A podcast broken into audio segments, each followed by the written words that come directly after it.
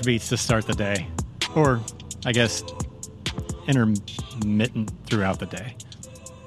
I'm Anthony Smith. He's Zach Strickland, and this is Freightonomics. Oh, Yeah. so we got a big show today, Anthony Smith. we do. Uh, so we have Chris Wolfe, CEO of Powerfleet, a huge uh, company that uh, deals with a lot of asset management tools, especially on the technology end, um, especially the telematics side of things. Have lots of fleet tracking uh, technology available. So Chris has got a ton of experience uh, and a lot of information, uh, you know, regarding technology in supply chains and and really eh, beyond that too. Uh, but he's going to join us here in a little bit. But first off, you know, one of the big, you know, we're seeing resurgence of coronavirus, COVID 19, whatever you want to call it at this point in time. It doesn't really matter. It stinks. Um, and that's going to be, you know, unfolding here over the next couple of weeks. We're going to really see if we're going to have this second wave, as everybody kind of wants to, to call it, or is it just simply a continuation of the first wave? Um, which I've seen some stats that would support uh, that one a little bit stronger than it would on a second wave because it is hitting uh, the Sun Belt region of the United States, which is you know your your warmer states, Florida's, Arizona's, Texas. I actually think this is a good sign uh, in terms of arguing against seasonality of the virus because it's hitting the hot states Yeah. Out of season. Early on, we heard that sometimes maybe the warmer weather should like help dissipate the virus, Yeah. and it would just kind of fade away. No, not at all. So there's there's a you know fan, fantastic opinion piece on on Bloomberg. Uh, if you subscribe to them, uh, talking about how it's a combination of mobility and uh, exposure. So if you're in a state that's already had a lot of exposure already. Uh, you're not seeing this resurgence as strongly as we are in these other states. Obviously, Florida and the southern tier states did not have as strong of an outbreak, uh, and they're using things like death rates and some algorithms there that are pretty impressive. Uh, and then also the there's an added effect of the people you know that are moving. They're you know they're definitely out in the world more.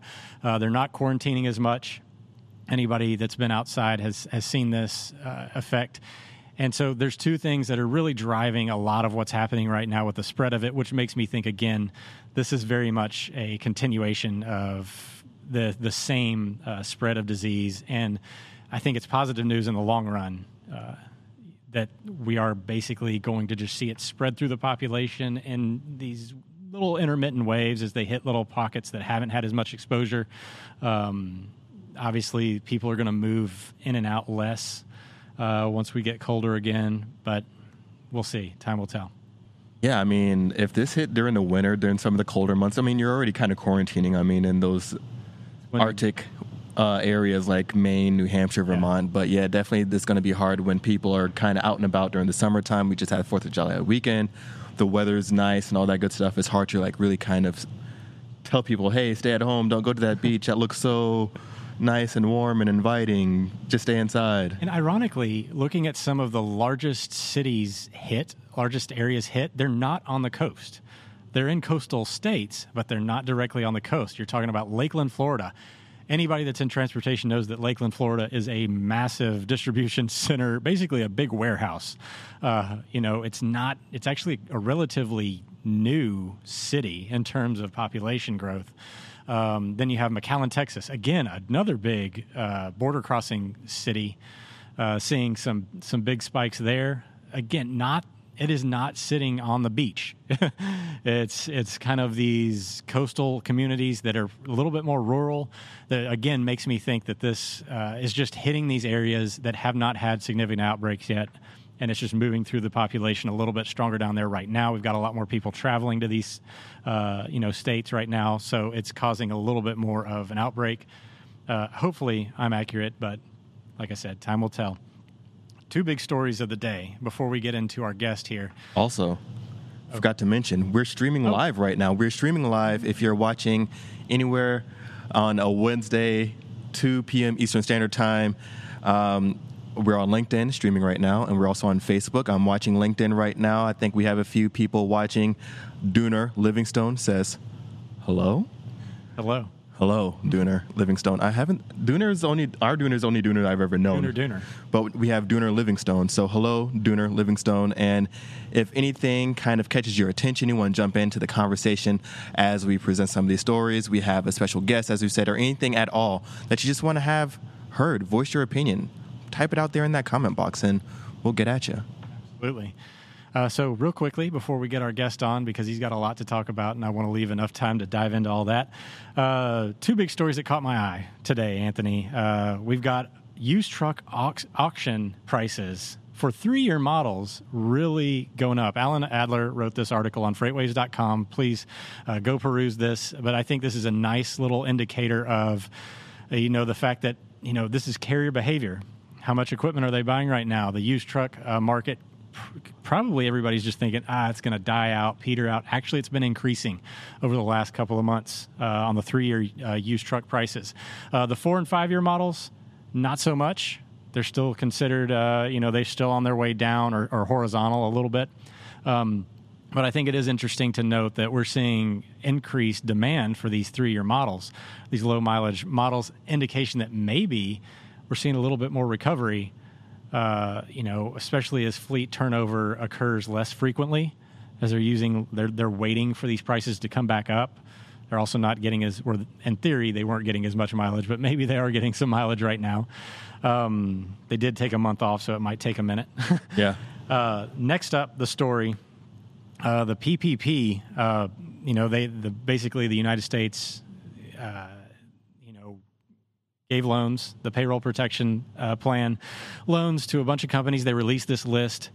Just tons of, uh, you know, there's a little debate over whether or not this was people who uh, maybe were approved and did not receive, did not accept, or was it just a full on list of people that, that, uh, that got the money? And I don't think that, you know, the argument here is that did this actually overinflate capacity here into the third and fourth quarter?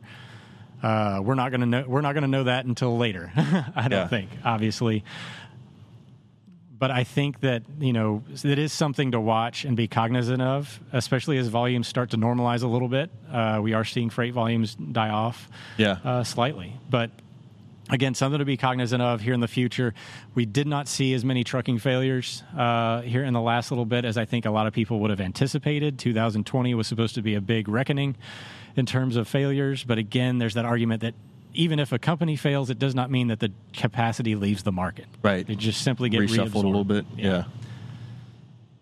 yeah. so, with that being said, uh, Anthony, do you want to welcome our uh, our guest to the show? Yes, we have a special guest here. If you're a fan of FreightWaves now, you've probably heard me mention this company once or twice when introducing the carrier update.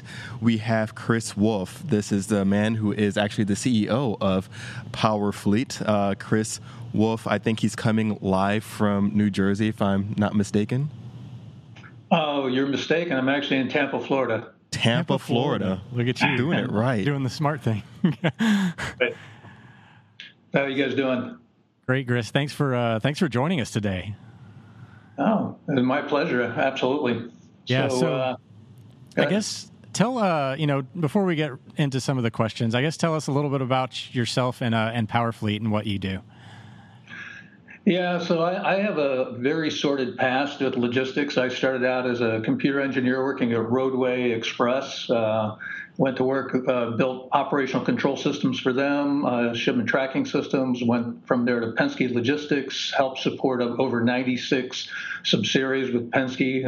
Back in the day, it was called Leaseway. Uh, left there and went to work at uh, Qualcomm and Omnitracs, and actually ran Omnitracs for five years before retiring. And then uh, just by happenstance and a friend calling me, I got the job here at uh, Powerfleet about three and a half years ago. And uh, what we do is we basically provide uh, mobility platforms globally, um, over 550,000 units on air today. That's uh, yeah, that is an interesting uh, background. You kind of bounce from transportation into the technology space. Well, I mean, I guess you were always in the technology space. Uh, yeah, just in once a geek, always a geek. Yeah, I hear you. Uh, so you know, we've had you know just recently we have this resurgence of COVID nineteen. Um, do you are you concerned about what this might do uh, to supply chains across the globe? Do you think that we're going to see some sort of, you know, knee jerk reaction, you know, kind of a buckling, if you will, in the recovery process? It's kind of interesting because we do have operations around the globe. We've actually looked at our own data analytics. Uh, just so you know, we actually have platforms on trucks, trailers, chassis, containers, uh, but also on the dock. So yeah, we're on forklifts, and we're on forklifts like at Procter and Gamble, Nestle, uh, through General Motors, Toyota. And why is that important? Is because we can actually see. We saw when COVID hit and actually on a geographic uh, basis by region. And we could actually see certain sites like well, warehousing. If you were in heavy manufacturing and non-essentials, your business just went off, you know, like off the deep uh, like into the canyon. Whereas when you were in food and grocery and distribution, it just skyrocketed, and it's you know the data doesn't lie, right? So uh, what we're seeing now is everything's kind of lumpy at best uh, on kind of the trying to start back up, you know, because do you really start the automotive plants uh, back up first without having the parts up, right? And then, right. you know, you just what's your inventory levels, et cetera. It's it's it's kind of all over the map right now, especially in the United States, state by state. You have 50 different states doing it 50 different ways. Chris, one of the things that you just mentioned was some of the hardships, especially for those non essential businesses, things like manufacturing, heavy duty goods compared to some of those food items. Recently, we saw that the ISM PMI, the Institute for uh, Supply Management, the PMI rose to um, over 50, so in ex- expansionary territory with new orders, I think, having a 20 plus point gain on a month to month basis, kind of signifying that there is some um, roadway, some uh, forward momentum being built with with manufacturing. Now, with the, the recent spike and the, and the resurgence in cases, do you see this being a significant headwind for manufacturing and some of those heavy duty goods that are kind of being ramped up right now? I think when when it's all said and done, you have to have a demand, right? So uh, you know, consumer demand drives almost everything, and uh, when you have 30 to 40 million unemployed, and in Israel, we do a lot of work in Israel, 20% unemployment. Uh, again, a lot of uh, you know the money that's flowing through the system now is all going to run out in July. I, I, I think there's still a lot of unknowns. What happens in August, right? I do think right now you're seeing the it was kind of pent up demand as well as people trying to restart their engines. And the question is, once the engines get restarted, what's the fuel going to be to keep it going? And it has to be consumer demand, right? It has to come back and it's not going to come back unless they have jobs, right? So the, it's just again a chicken and egg. And right now, I don't feel like we have, you know, I know we don't. We don't really have a like a national program to get the engine restarted and keep it restarted. Yeah, it's an excellent point there. I know when we're looking at from the demand aspect, um, especially when we're looking at business investment, that was already really weak um, even before the coronavirus pandemic. So uh, I think excellent point by Chris there with noting that. Yeah. So yeah, a lot of a lot of our customers are putting off, and not in the trucking logistics side per se, because some of some of those sectors are on fire. But if, again, getting back to the heavy manufacturing, uh, like Toyota, General Motors, you know, there's a lot of uh, you know working capital. They're not going to put to work this year, you know, because they're kind of in a wait and see, you know, attitude right now. Yeah, I think it's interesting that you say, you know, we're seeing this kind of lumpy recovery process right now. We're seeing a lot of the same thing. Some people are, you know, thriving in this environment, ironically, and some people are essentially, you know, dead in the water. And I, I like what you said about the automotive industry. You know, you have all these huge factories that you have to have parts for eh, you know, almost where everybody was expecting no demand whatsoever. Now they have to turn all those factories on, and now you start to see this big you know boom in demand but it's not necessarily for the end product it's for getting ready for the end product to be done uh, do you think that's a yeah do you think that that's you know when do you think that that will start to run out uh, do you think we've seen the best of that uh, there's another uh, interesting economic uh, issue going on right now, and one of one of my customers, Avis. You know, we were in 100,000 Avis vehicles, helping them track and monitor uh, cars. Right. Well, the you know, any anybody that's in travel and, and, entertainment industries just got crushed. You know, whether it's cruise lines, air, airlines, or uh, rental cars. So with all those cars going, uh, you know, out of uh, out of use, out of utilization, guess what? Now the used car market, they're trying to sell their cars, and not just them. You got Hertz and you know Enterprise, and all of them are trying to sell cars. So now you have the a double whammy, right? So who's going to buy a new car when the used car prices are collapsing? So again, that's another one of those things. Until it's like the pig and the python, right? Until that all gets worked through the system, or uh, we get you know the travel and entertainment industry back up on its legs and get people running cars again. I mean, one one of those two things have have to happen.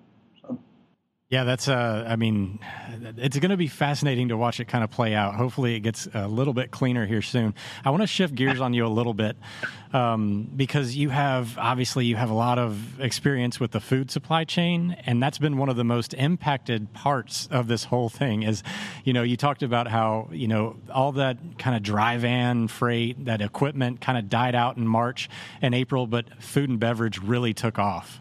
Uh, you know, but in that process, though, the food supply chain or the cold chain, as some people refer to it, uh, really had some challenges along the way with food waste and how they, they weren't able to get things where they needed to go. Can you speak to that a little bit? Uh, uh just in general, I think uh, it's it's the cause and effect, right? So, you know, the cause is really because we have a very specialized supply chain. We actually have two supply chains in food and grocery distribution. So, you have one specialized to get to the end consumer through stores, through retail outlets, and you have another one specialized to get bulk purchases. And that goes all the way from production, because you have farms and ranches and whatever specifically uh, targeting uh, bulk production. Uh, just as an example, it's like, uh, on the bulk side, you know, you have sporting events, right? How, how many people are buying hot dogs at sporting events now? Not many. Uh, you have amusement parks. It just one data point because I'm down here in Tampa, you know, Disney World, you know, right next door, seven million hamburgers a year, and they're not buying those in five, you know, five pound packages, right? You know, they're buying them in like cartons and crates. So getting to, we have a very specialized supply chain. We literally have two, and then we don't have a lot of flexibility to surge between the two right? right? So I can't take processing plants and whatever and, and repurpose them. And I do think, you know, that this point for the whole industry to take a look at how can we, you know, from uh, production to processing to logistics, you know, have flexibility, number one, at a national level and also surge uh, potential. And that could even come into play. And I throw out the Strategic Petroleum Reserve as a model right? We have the Strategic Petroleum Reserve for just those kind of issues, like when, OPEC, you know, hit us back in the 80s with, uh, you know, oil prices and shortages. It's like all of a sudden it's like that's exactly what we just ran through. So shame on us if we don't have a strategic food reserve. You know, shame on us for you know not reacting correctly here. Yeah, I think that's actually really a good analogy. The uh, uh, not that it's shocking that you have a good analogy, but it's uh, you know it's it's to me, you know, just what you said, you, we've talked about it before on, on this show about how you have like this commissary driven Sysco kind of supply chain where you have all this food production, manufacturing uh, to an extent. And then there's this fresh produce grocery style supply chain, and they could not, uh, they really had no congruencies. Uh, they, they, it, basically all that food, they had to, you know, basically throw out a bunch of food on the on the commissary side with the mass produced food, uh, wasting a ton of it. And while the meantime, our beef and pork prices are skyrocketing in the in the supermarket. so exactly, yeah. I, I think. Well, I, think, would like to. Add, go ahead. No, go ahead. Go ahead. No, I, I, would just add on to that is uh, even before the COVID crisis, right? I mean, you, you guys know the stats. Like one third of our food is wasted globally. I mean, that's a United Nations number, right? So one third, 2.9, you know, billion pounds of food. And then just think through the other waste associated with that. The actual production time is a waste. The actual processing time is a waste. All that logistics work and the handling, all wasted on one third of the food supply. And I would hope through this we get to what's called um, repurposing. You know, because the worst thing you can do is throw that food away. You know, like it ends up in a landfill right? right? All that is protein that can be repurposed. And that's another thing with our systems here. So we're so optimized, you know, for cost reduction and you know just-in-time delivery, you know, fresh food now, that we don't really think through the, you know, a lot of that food could be repurposed into protein for animals, into uh, soup, you know, or whatever. Uh, and I, I think we just need to have somebody thinking at a lot higher level here on that. Well, you and I are peas in a pod in terms of the way we think about efficiency and, and you know, making things better and more effective. Uh, obviously, we've both worked in data for a long time. The, uh, Can you give us some examples of ways that you know you see technology really helping us solve this issue? It, by the way, you know, part of my background is also expert systems and uh, optimization uh, systems. So it's really a capacity demand matching, right? So you think about I think we have some great co- uh, companies in the United States, logistics companies and trucking companies that do exactly this, but on a smaller scale, right? So, in other words, they can move and flex their fleets between their dedicated uh, group or their regional uh, fleets or their specialized. You know, they they've built some very good flexible models. The problem is we don't do that really at a national level. So it's like, hey, we have a national crisis. How can we with tracking now that you know every there's no reason you don't have tracking especially now with 5g battery life is longer. Uh, trust me i could go on about technology forever. You know there's kind of confluence of capabilities right now coming to play. A lot of that is sensor technology like our sensors and uh, my competition as well we can go down to the cargo level. I can tell you which pallet had a humidity issue. I can tell you which pallet had a temperature issue, and I can tell you which pallet had a, a vibration issue. So you have 26 pallets in a 53 foot trailer. You know, why throw out all of them because you think there was a, a, an issue? You don't need to do that. By the way, now I can tell the people coming inbound, you know, because we actually have, you know, high definition camera technology that can actually tell you how it's loaded, how to unload it, uh, so again, it's going to speed up the supply chain, and but also speed up our ability to react when things go wrong. And so when you do have a temperature incursion on a refrigerated load, what do you do? You know, do you change the set point on the reefer unit? Do you tell the driver to pull over and repurpose the food? You know, maybe we need repurposing food stations so that you know you already know you can't make it to the destination. You already know there's an issue. Uh, why let all that food go to waste? and uh, technology can help. You know, it actually gets. Uh, trust me, I've seen technology when it's in its early days, and what we can do today is just light years ahead. Yeah, it's kind of like looking at uh, you know that DOS operating system back in the day compared to some of the stuff today. Uh, I think exactly. it's. I think it's interesting that you have, you know, you're talking about vibration issues on a pallet. Uh, that's fantastic. The, uh, you know, can you tell us why that, you know, something like that might be an issue uh, for the supply chain, why they need to know things like vibration. I think the temperature thing is is pretty important, but uh, some of these other you know one-off situations that people don't necessarily think about, I think it's fascinating. Yeah, the, I mean, just you know, even in the uh, the food uh, or pharmaceuticals. Uh, right now, we're doing uh, some uh, tracking and monitoring for the Red Cross going into Africa. You know, if you're shipping, uh, whether it's blood supplies or pharmaceuticals or you know testing, uh, you know, a lot of that is, hey, it's not just temperature; it's also, uh, you know, how it was handled, right? If it's if it's if it's too roughed up, you know, when it gets there. Um, so again, the shock, the vibe. Uh, and by the way, electronics, you know, like you know, specialized electronics, you know, you, you really need to worry about is the shock and vibe. You know, those Samsung TVs that got here, and the driver accidentally went a little too fast around the corner and hit a pothole. You know, we would know that, and by the way, we'd know it was in the top, you know, front left corner you know, versus the whole whole shipment. So yeah, as a former and by the way, uh, aviation equipment. A lot of people don't know that, but aviation metals and whatever are very subject to humidity. So it's it's kind of why not get it all? Think about your sensor data now today as uh, the human senses. You know, touch, feel, hearing. We can actually listen into the freight. You you might go, why do you need that? That's like well, there could be people in there. It's called human smuggling, right? It's like you might be in a theft situation. It's like, wouldn't it be nice to actually turn it on and record them, uh, not only just visually, but uh, you can actually get their voice prints uh, if you needed to. And, and, and Chris, when we're, we're talking about really kind of targeting some of the supply chain issues, when we're looking at uh, food uh, efficiencies and, and, getting that kind of really kind of drilled down into being more efficient, not just kind of, um, you know, making sure that we're producing at the most cost efficient level, do you think incentives will also play a game of financial incentives for being able to really um, being able to reduce some of that waste in the food uh, segment?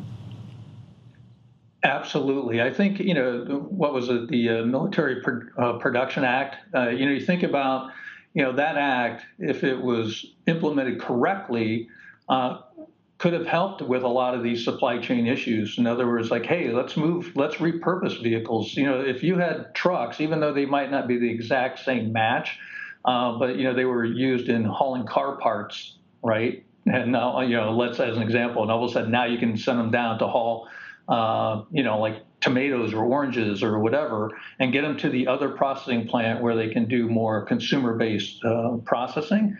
Uh, I think our trucking companies, I've worked at all of them. You know, they're all, you know, great Americans. They will do it. They just need somebody to help. That's what FEMA is about, right? Federal Emergency Management uh, Agency. I mean, that's what they should be doing. They should be coordinating and giving incentives. So, because this is a key point.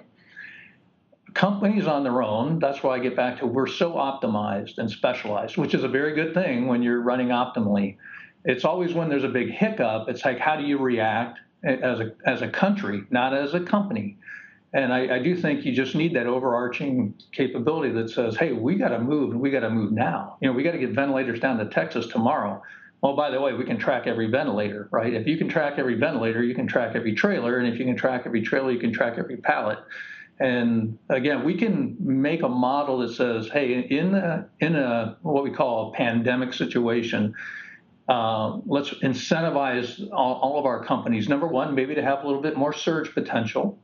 Uh, maybe some of the processing plants need to have both kind of capabilities. In other words, like if if I'm a bulk producer, it's like, hey, I'll, I'll keep some uh, consumer grade processing capability, but companies on their own won't do that.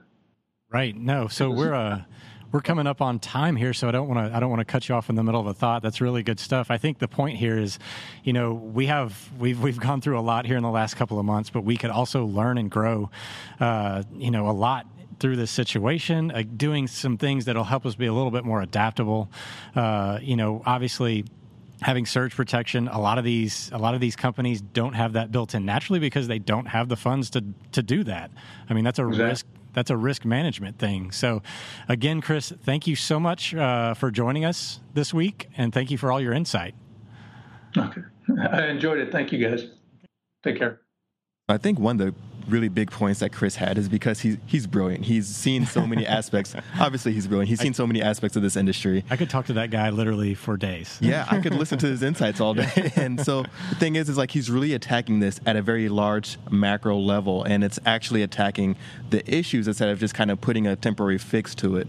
And so I think that's one of the, the really key takeaways from some of his insights here is like it's really, hey, how do we fix this? Going forward, not just like, hey, how do we get through the next month or so as a company or get through a quarter? Yeah, no, I, I, think the the you know for me, I think everything he was saying. I mean, again, supply chain visibility has been such a hot button topic here throughout the last uh, little bit. Obviously, more so in the the COVID nineteen era than it was in the trade war era. Uh, but I think it's an extension of the same thing. You know, everybody thinks because they can track their package with UPS the supply chain itself is completely transparent and visible, and we can see everything from the point of creation, the order, and all this kind of stuff throughout. We really can't. Um, and identifying where some of these bottlenecks are. You know, we're recovering. We're in a startup economy, as Mike Vincent coined uh, back on freight forecasting. We're, we're not really, you know, operating in a stream where we were with like a recession or a uh, you know some sort of straining economy. This is like a true like well we hit the reset button get everything back up and going. And as Chris pointed out, you've got all these little uneven recovery processes involved in this, which is spiking freight volumes in one sector, depressing them in another. Right. And uh, you know, the more that we're able to see and identify, we'll be able to adapt and react a lot faster. Yeah, yeah, I completely agree. And we have our comments going off. We have uh, a what's up from Manny Singh, Steven Stotts from uh, Port Arthur, Texas, Robert Grunwald from Acworth, Georgia, uh, Marie Hurst listening from Atlanta. I don't know if you have, uh, oh, and Jose Torres coming from Kansas City. I don't know if you have one of those end of show questions for us. I, I don't today. Because I, I was really just lining up uh, Chris. Good. Good, because I, yeah. I couldn't handle one right now. No, no, we got a lot. Well, that's our show for this week. Hopefully, everybody enjoyed. And thanks again to Chris Wolfe, uh, CEO of Powerfleet, for joining us. Definitely. Mm-hmm. Have a great week.